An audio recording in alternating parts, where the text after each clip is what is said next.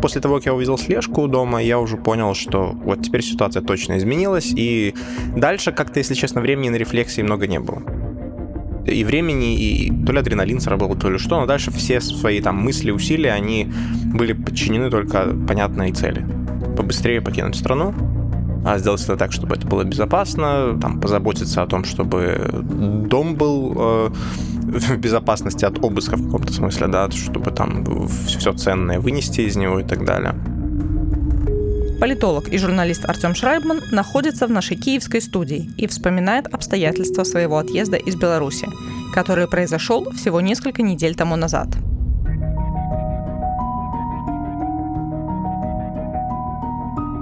это тоже не было чем-то неожиданным, потому что последние месяцы в Беларуси все, кто связан с этой сферой, живут в ожидании стука в дверь обыска ли, ареста ли, беседы ли, кто, кто чего, но все ждут визита. Это уже стало такой данностью, как осенью ждать дождя. То есть рано или поздно это произойдет.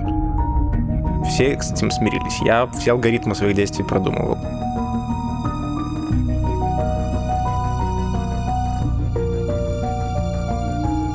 Это подкаст «Пашпорт. Белорусы вне Беларуси». И я его ведущая Полина Бродик.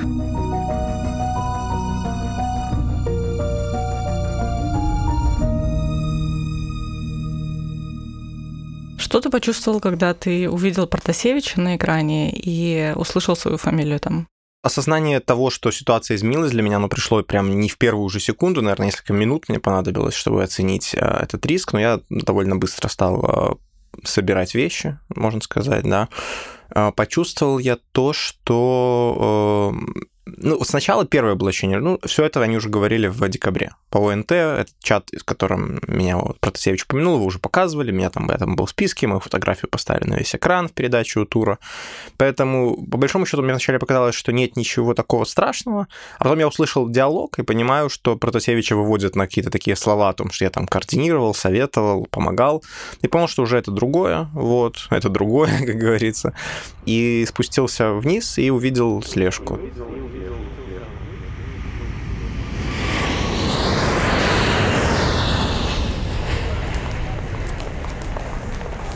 После принудительной посадки самолета РНР и ареста Роман Протасевич, бывший редактор телеграм-канала «Нехта», был вынужден дать так называемое интервью для белорусского государственного телеканала.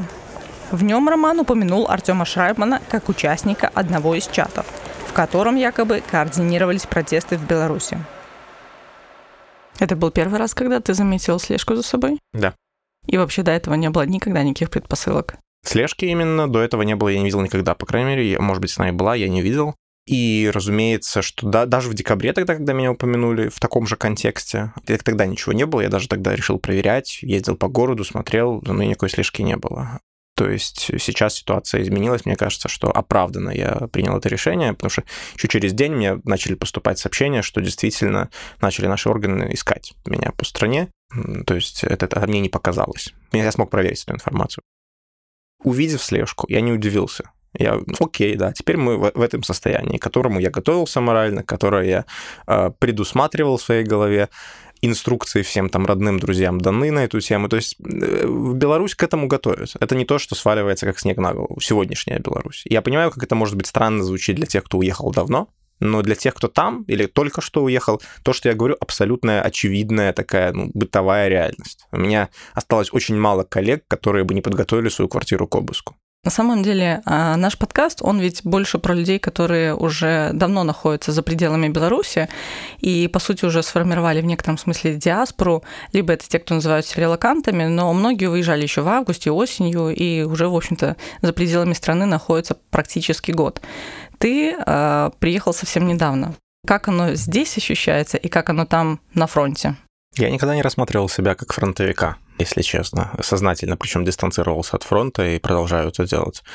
Поэтому мой experience там не в Беларуси, я имею в виду, не сравним а, со всеми теми, кто действительно ходил на акции протеста, сидел, хоть как-то проявлял активность, потому что я все-таки в другом плане немножко работаю. А, но, конечно же, разница принципиальная. Тут ты не ждешь ареста каждый день. То есть вот то, что белорусские иммигранты за рубежом смогли, я думаю, забыть за последние месяцы, годы, или даже не узнать, э, если они уехали до августа 2020 года, Вот это чувство, когда ты каждое утро ждешь стука в дверь. И вот то, что его тут нет, это, конечно, очень круто повышает качество жизни. Поїзд номер 93 з полученням Мінськ Одеса буде прийнятий на третю колію. Украина очень гостеприимная страна к белорусам. Тут уже белорусская, мне кажется, диаспора только за последние месяцы выросла, наверное, в разы, если про политическую говорить. Судя по словам риэлторов, таксистов и всех остальных, я это просто вижу со всех сторон. В остальном есть то чувство безопасности, которого нет в отношении тех, кто там остался. То есть я продолжаю переживать вот за тех, кто там, да, за родственников, друзей, тех коллег, которые сидят. Господи, у меня столько коллег и друзей сидит сейчас, что из них там можно составить э, новые СМИ, партию и заодно правозащитную организацию. Есть люди, на самом деле, и из СМИ, а, из белорусских, возможно, не новостных, таких более развлекательных, которые, я не знаю, пытаются себя переубедить, или, может быть, действительно оно так, а, говоря, что вообще-то все не так плохо, что со стороны оно выглядит так ужасно, потому что мы видим только самые острые новости. А внутри страны, ну, вроде как бы все так более или менее тихо и спокойно. Так ли это для тех, кто а, не является, ну, действительно яркими и такими значимыми фигурами в медиапространстве?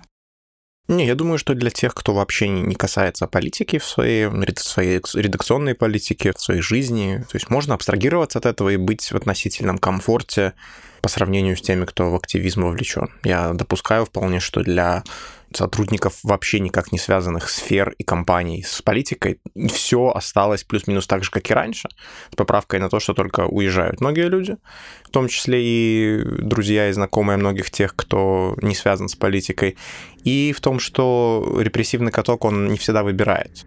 Что касается СМИ, то, конечно же, сейчас без самоцензуры, очень серьезной самоцензуры, глубокой самоцензуры, невозможно чувствовать себя в безопасности. И, конечно же, вот то, о чем ты сказала, это самоубеждение в том, что, ну, да, действительно, мы в порядке, э, но по факту, если вы в порядке, это значит, что вы каким-то образом себя сдерживаете, ну, либо вы сторонники власти в каком-то виде. То есть я думаю, что очень комфортно себя сейчас чувствуют идейные сотрудники госсми.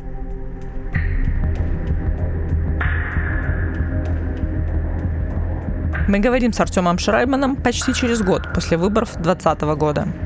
Беларусь сегодня совсем другая страна.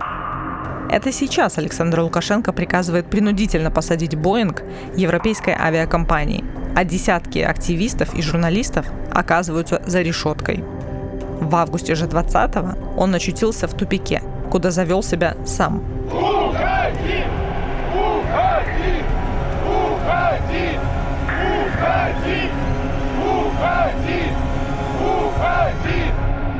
Спасибо. Отвечаю вам на этот вопрос. Можете еще покричать.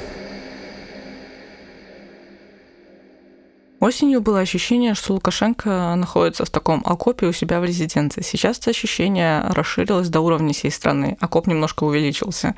И, в принципе, кажется, что действительно ситуация ему в первую очередь под контролем. А, ну и, наверное, нам со стороны видится тоже, что люди внутри страны вряд ли уже выйдут на улицу спокойно и вряд ли настолько массово, как это было тогда.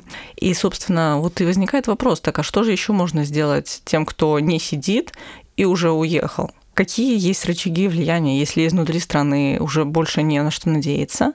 И, соответственно, а, лидеры оппозиции, в принципе, они изначально-то опирались на протест, и это было то, с чем они приходили к западным лидерам и говорили, посмотрите, белорусам все еще не все равно.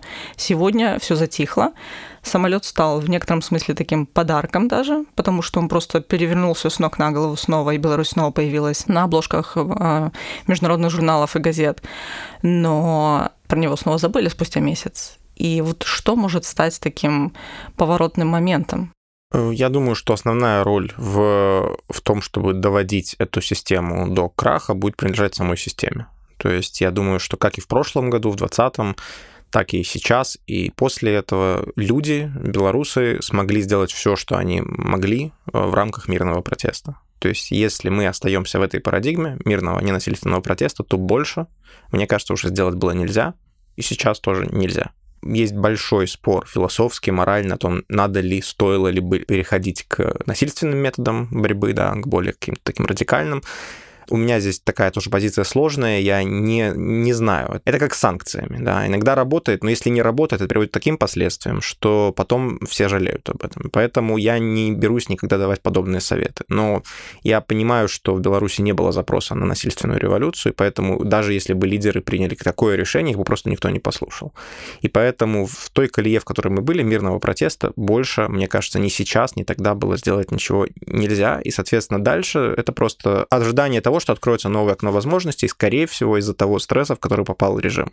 Это стресс санкционный, это стресс экономический, это, собственно, такое осознание, что если они раскручивают гайки, как они делали там в прошлые годы, да, в прошлые разрядки, то это приводит заново к мобилизации общества. Они не могут на это пойти, они, соответственно, откладывают это решение бесконечно, закручивают гайки еще сильнее, и происходят такие вот черные лебеди вроде самолета.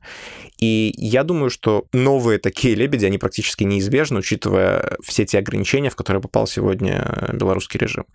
И поэтому в этом смысле людям внутри, наверное, остается готовиться к таким открывающимся окнам. А готовиться можно по-разному. Готовиться можно, налаживая горизонтальные связи, выстраивая какие-то плюс-минус вегетарианские структуры, потому что мы понимаем, что все структуры в моменты X оживают, Главное, чтобы они были, потому что в августе сказалось очень сильно отсутствие структур, а, и то, что их сделали на коленке, в спешке, с опозданием. И, наверное, отчасти правы те, что политическим лидерам к таким переломным моментам надо иметь программу, надо иметь готовые пакеты реформ, которые, на, которые, на разработку которых не надо будет тратить еще месяцы после, да, после какого-то дня X.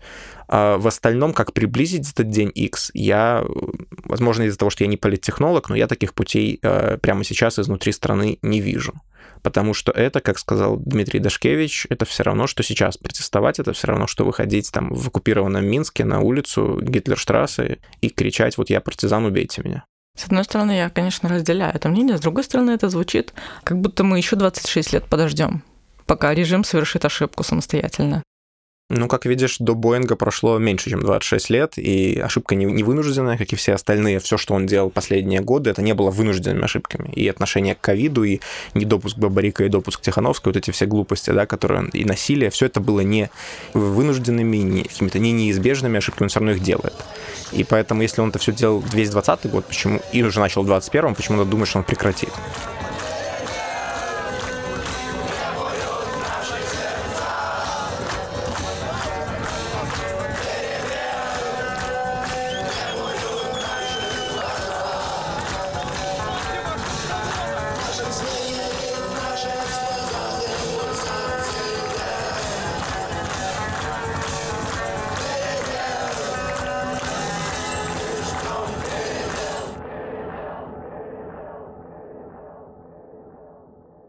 Осенью. У всех, я думаю, у тебя тоже, в принципе, было ощущение такой непредсказуемости происходящего и надежды на то, что в какой-то момент ну, все-таки протест победит. Конечно, никто не рассчитывал на то, что Лукашенко возьмет там свой самолет и улетит в Ростов. Это было бы слишком просто. Но тем, тем не менее мы ожидали, вот, что что-то произойдет все-таки в какой-то момент.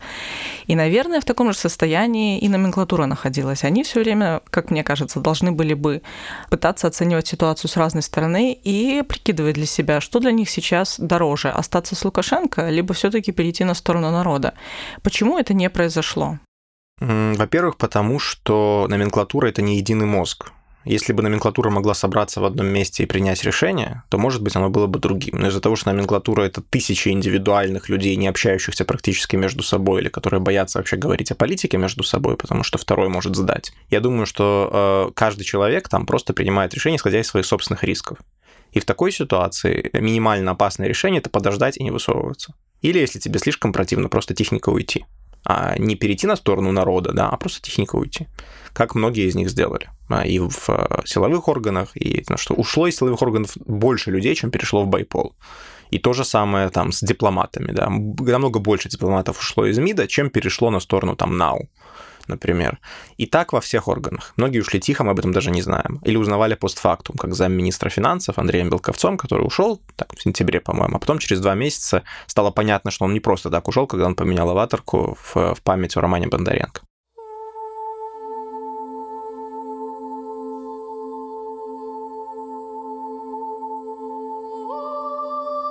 Минский активист Роман Бондаренко умер 12 ноября 2020 года в больнице скорой помощи, куда его доставили с черепно-мозговой травмой после избиения так называемыми тихарями. Так в Беларуси зовут силовиков, которые работают без формы под видом обычных граждан. В тот день они сорвали белокрасную белую символику на площади перемен. «Я выхожу», это были последние слова Романа Бондаренко в телеграм-чате. Он написал их перед тем, как вышел на защиту БЧБ цветов протеста.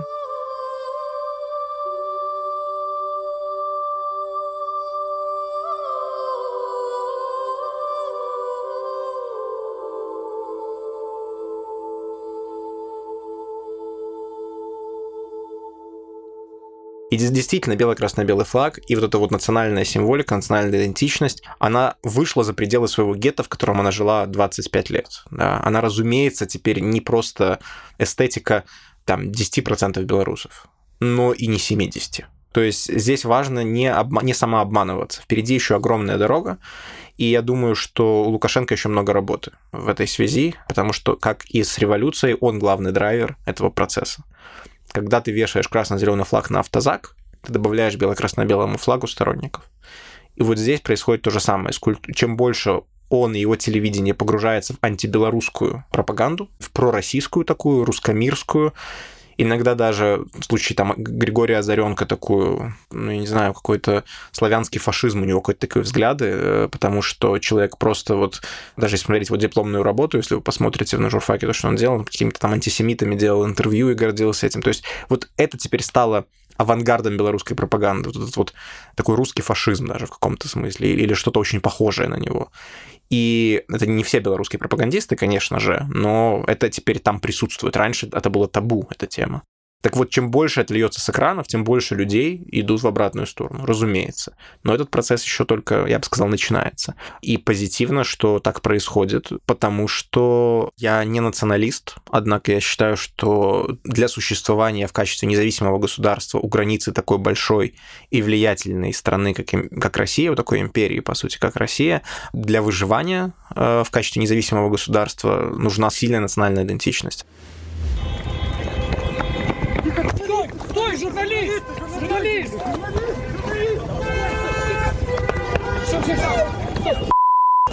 Представители медиа в Беларуси подвергаются произвольным задержаниям и насилию, а в редакциях проходят обыски.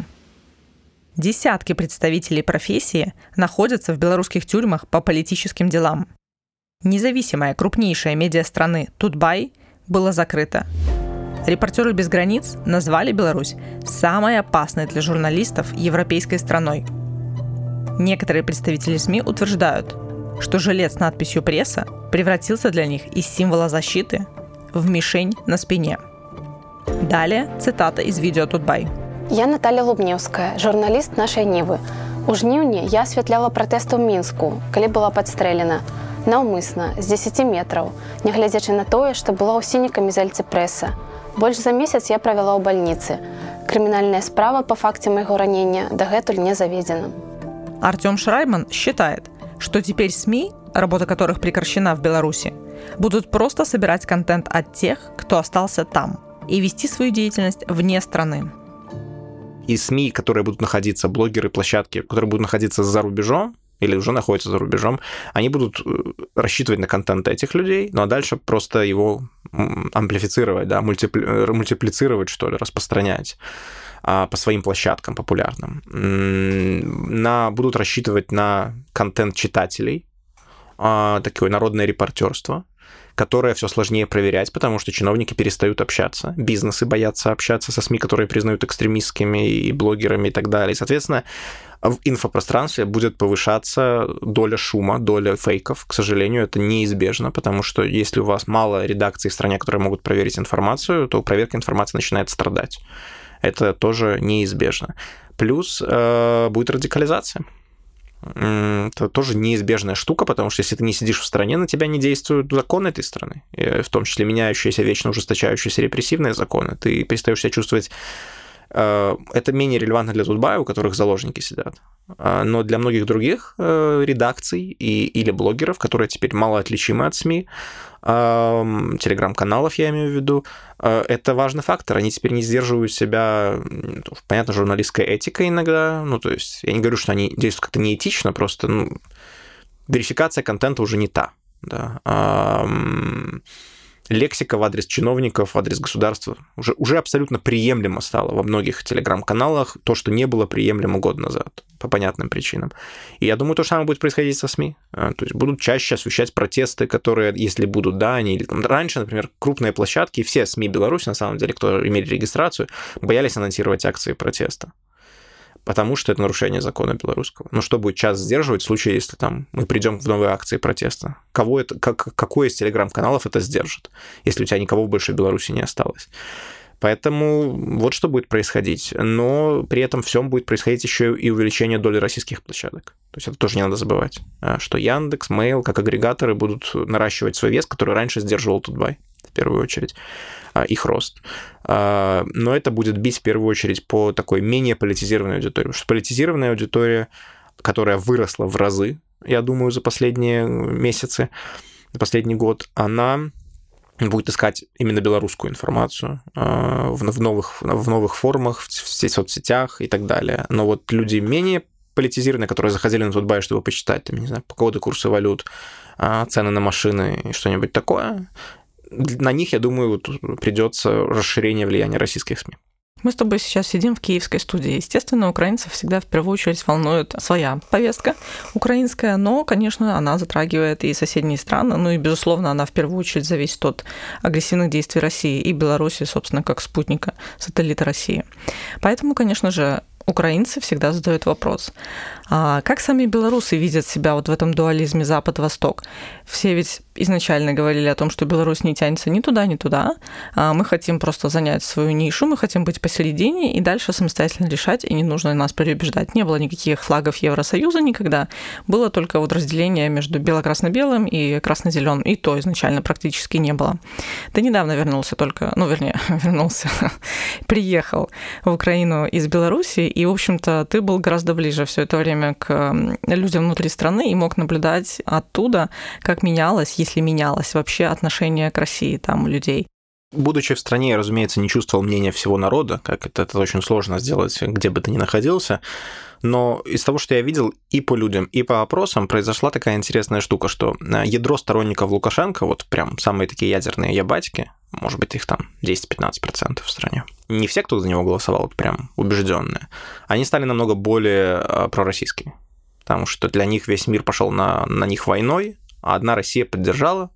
И опросы показывают, что электорат Лукашенко и пророссийская часть белорусского общества, они так слились. Вернее, теперь практически весь электорат Лукашенко состоит из пророссийских людей. И вот на краю протестном та же самая история, и многие люди пересмотрели свое отношение к России. Я это знаю даже вот э, только потому, что Россия теперь для них ассоциируется с этим режимом. Я думаю, что в середине белорусского общества, вот между этими полюсами, отношение сильно не изменилось. Там либо аполитичные люди находятся, либо люди, которые обои-рабоя, да, вот такая позиция, либо чем-то недовольны в протесте, чем-то недовольны в режиме. Есть и такие люди.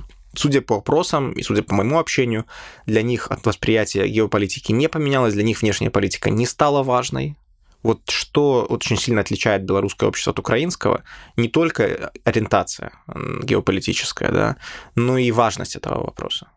Для украинцев это важный вопрос. Э, в партии здесь делятся по принципу, насколько они пророссийские, антироссийские, да, вот в этом спектре. В Беларуси этот раскол, это разделение, оно все еще не актуально. Оно все еще для большинства белорусов периферийно. Все еще точка отчета это Лукашенко и его политика, и отношение к нему. Даже лидеры протеста до сих пор, будучи осев на Западе, будучи, по сути, много раз оскорбленными Москвой, со стороны Москвы в адрес Тихановской латушка только критика звучит. Тем не менее, они продолжают говорить, что Россия нам не враг, мы должны дружить, именно потому что они понимают, что этот вопрос белорусское общество, он, бы, он бы разделил его, если бы они начали занимать жесткие позиции. За ЕС, за НАТО или там, за Россию.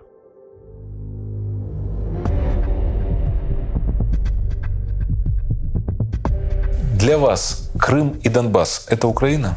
Это Украина. Нужно особое мужество вам лично, чтобы это произнести? Наверное, нужно.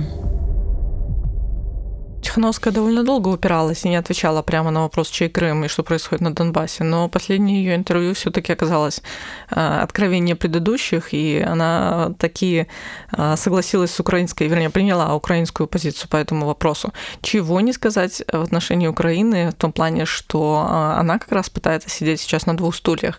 Она вроде как бы и понимает, что режим в стране, в Беларуси, не очень легитимный и признает это открыто. С другой стороны, не идет на какие-то жесткие меры для того, чтобы противостоять ему. Конечно, в силу того, что мы находимся, собственно, плечом к плечу друг к другу, у нас единая граница, причем они воспринимают эту границу как продолжение российской и как прямую угрозу национальной безопасности. Так вот, как ты думаешь, все-таки какая могла бы быть более эффективная позиция и могла ли быть вообще со стороны Украины, а, помимо вот каких-то риторических таких заявлений, могли ли быть более эффективные действия в экономическом плане и насколько это могло быть опасно для Украины? Это очень сложный вопрос, потому что он затрагивает сразу несколько слоев. Что такое, знаешь, вот что такое эффективность для начала? Украина могла бы нанести белорусской власти намного больше боли. Это правда. Экономической боли, потому что торговля идет огромная через Украину, потому что а, Беларусь поставляет сюда нефтепродукты, которые сейчас в Европе, кажется, будут заблокированы. И это значит, что перекрыв украинское транспортное и вообще плечо и рынок, это, это были бы колоссальные убытки для белорусской экономики. Привело ли бы это к каким-то политическим сдвигам? Вот вопрос. Потому что если Беларусь не будет продавать нефтепродукты в Украину и в ЕС, то она их будет продавать обратно в Россию по дешевке. Вот и все. Вот чего добьются такие санкции в случае с нефтью. Хочет ли Украина увеличить влияние России в Беларуси еще больше? Я думаю, что они постоянно между этой дилеммой, желанием наказать Минск за его поведение и желанием не, не еще больше подталкивать Минск в Россию. И к тому же здесь есть еще внутриукраинский фактор. Он состоит в том, что ну, Зеленскому надо строить дороги, да, а, и на это нужен битум, правильно, белорусские. Если это будет не белорусские нефтепродукты, то это будут российские нефтепродукты. Третьего здесь не дано. А, и что для Украины лучше? Откуда покупать нефтепродукты? Из России, с которой она воюет? Или из Беларуси, которая ну, права человека нарушает? То есть, к сожалению, мы не в мире вот там идеальных выборов, где есть добро и зло, где есть отличное решение и ужасное решение. Есть плохие решения. Украина выбирает между плохими решениями, и поскольку для нее, в отличие от Германии, Беларусь важнее, намного важнее со всех точек зрения, с экономической с военной, она движется осторожнее.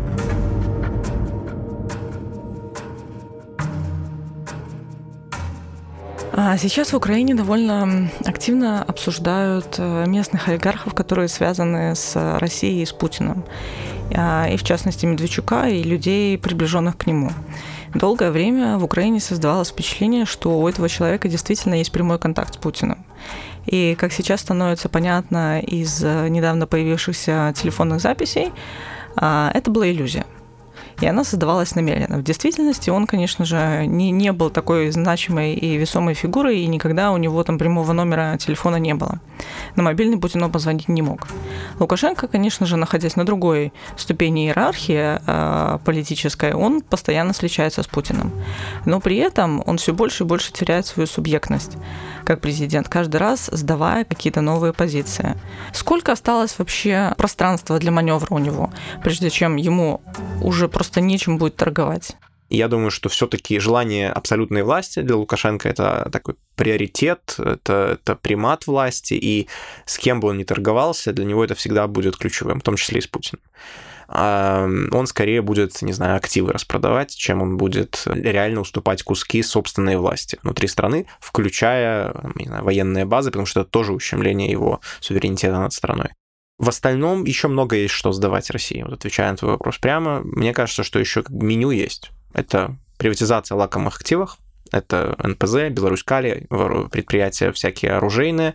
Я сомневаюсь, что МАЗы, БелАЗы и прочие МТЗ сильно интересуют Россию, но вот, вот военная промышленность, нефтяная, калийная, да, Гродно-Азот. А, это военная интеграция, причем это можно тоже делать по частям, знаешь, на, на временное раз, разместить российские войска на время, на какой-то в порядке дежурств, более постоянном режиме. А затем есть вот такие символические уступки вроде Крыма, Абхазии, Южной Осетии. Затем можно подписать дорожные карты и, и дальше тянуть с их исполнением и так далее. То есть, в принципе, есть поле, на котором еще можно торговаться, которому можно уступать, но э, в отличие от всех предыдущих лет нет э, никаких козырей, чтобы ну, отбиваться от этого давления. То есть раньше можно сказать «нет», я пошел в другую сторону. Да? Сейчас этой другой стороны нет, и поэтому, мне кажется, отчасти и поэтому Россия не спешит она понимает, что, господи, ну, э, Лукашенко уже, ну, он отрезал себе возможности для будущего, будущей ребалансировки, какого-то выхода из-под этого а, из-под влияния России. Поэтому для него сейчас может быть дорога одна. Либо стоять, вот, держать свой окоп, да, либо а, сдавать позиции. Вот мы им сейчас покажем, что такое санкции. Если они еще в Китай и в Россию через нас, поляки и литовцы, баражировали, сейчас они будут летать или через Балтику, или через Черное море, торговать с Россией и прочее. А про санкционную продукцию, на ту продукцию, которую Россия ввела эмбарго, пусть даже не мечтают. Ты не являешься сторонником, или, вернее, не до конца убежден, что санкции могут быть эффективны. Как тебе кажется, что может быть э, использовано со стороны диаспоры в первую очередь, ну и вообще западных стран для того, чтобы а, ситуация могла быть хотя бы чуть-чуть сдвинута с мертвой точки на сегодняшний день. Во-первых, по санкциям моя позиция, она сложная, у меня самого ее четкой нет на самом деле. Я понимаю, я вижу сценарии, при которых санкции могут сработать, просто эти сценарии, в стране должно очень сильно повести, чтобы эти сценарии осуществились. Вот, то есть я, я не говорю, что санкции всегда не работают, просто это как обоюдоострое оружие. Оно может и backfire, то, что называется, да, оно может и а, иметь обратный эффект. А, вот, а может и сработать по-моему, Олесь Пелецкий в Фейсбуке написал это на, те, на эту тему очень классный пост, что интересная получилась спецоперация. На перехватили самолет, получили самые жесткие санкции в своей истории, поругались со всем миром, экономика там вошла, входит на грань дефолта, а людей пришлось выпускать под домашний арест, к тому же, типа, ну, хорошо поигрались, да. А насчет диаспоры, я думаю, что у диаспоры э, очевидная роль в том, чтобы держать Беларусь на повестке дня в странах, где диаспора живет, и мне кажется, что последние полгода, последние там 9 месяцев диаспоры, в принципе, неплохо с этим справляются. Э, особенно в странах-соседях, в странах, которые имеют бизнес-интересы в Беларуси, вот разнообразные пикеты у компаний, связанных с Беларусью, они тоже влияют, потому что многие страны, такие, которые, ну вот, максимально травоядные внутри Евросоюза, скажем, вернее, такие максимально чувствительные к репутационным рискам, я бы так сказал, вроде Австрия, Швейцария, Швеция, они, как только поднимается вопрос и, и скандал по поводу сотрудничества с диктатурой, да, они моментально попадают в очень такую неприятную для себя репутационную ситуацию компании в этих странах, потому что общество в этих странах очень сильно требовательно к таким вот репутационным рискам, и, и поэтому диаспоры, просто проведя там один-два пикета, могут создать такой медийный шум, который могут, может привести к срыву многомиллионных сделок, что мы видели в некоторых случаях. Тебя привыкли видеть э, в образе такого объективного, сухого в некотором смысле, э, здравомыслящего аналитика. Ну, в общем-то, это твоя профессия. Если отбросить костюм аналитика и оставить гражданина Беларуси. Что больше всего тебя впечатлило, или вернее не впечатлило, а произвело э, неизгладимое впечатление и, может быть, шокировало за весь этот период, не считая самолета, который стал причиной твоего отъезда? А причиной моего отъезда все-таки скорее стало э, интервью. Позитивно это, конечно, та настойчивость, которой белорусы многие месяцы выходили жертвовать собой. Это было в каком-то смысле, особенно в конце, там, ноябре, декабре, это уже была какая-то абсолютно такая отчаянная смелость, когда уже, мне кажется, было понятно всем, что он сейчас не уйдет. А, и уже акции сходили на нет, но все равно люди продолжали выходить на дворовые марши, на, на иногда даже не дворовые, а центральные марши еще в ноябре. И в этом смысле, ну, вот эта вера в... То есть это, это, не, это не был уже политический протест, это был уже моральный протест. Это уже было просто «я не могу мириться». И то, что в Беларуси нашлось столько людей, которых в душе настолько высокая моральная планка вот, нетерпимости к насилию, это, это впечатлило, я думаю, не только меня, а весь мир. Негативно, я, в принципе, про это уже говорил, для меня оказался неприятным сюрпризом, шоком тот моральный релятивизм, в котором живет наша правящая верхушка. То есть я не представлял, что между бюрократией, и большинством общества есть настолько огромный раскол, такая пропасть в части восприятия преступлений.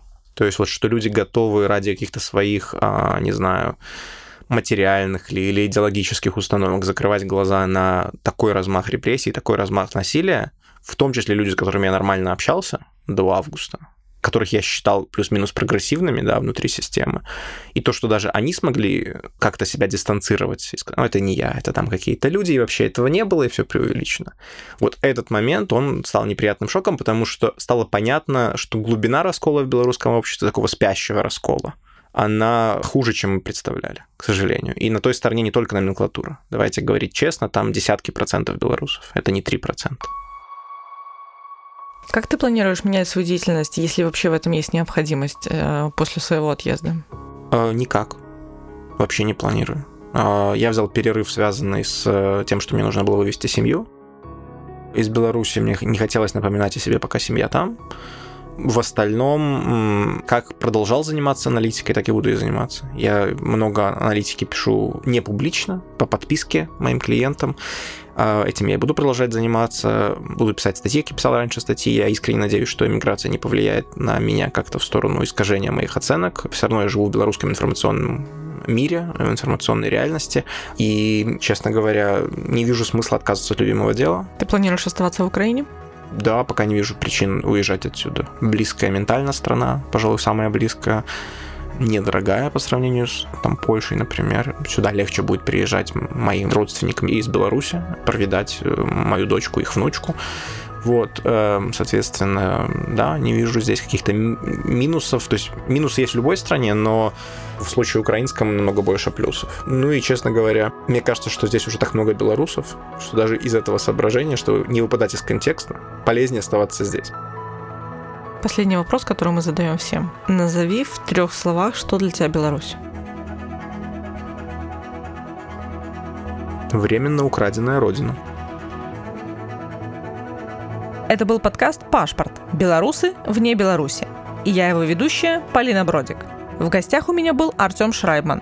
В прошлом журналист Тутбай, сегодня известный политический аналитик –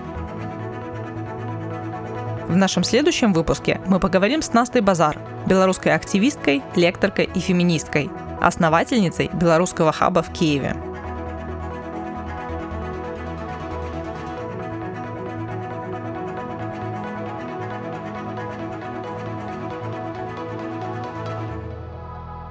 Этот подкаст создан при содействии Фонда поддержки креативного контента.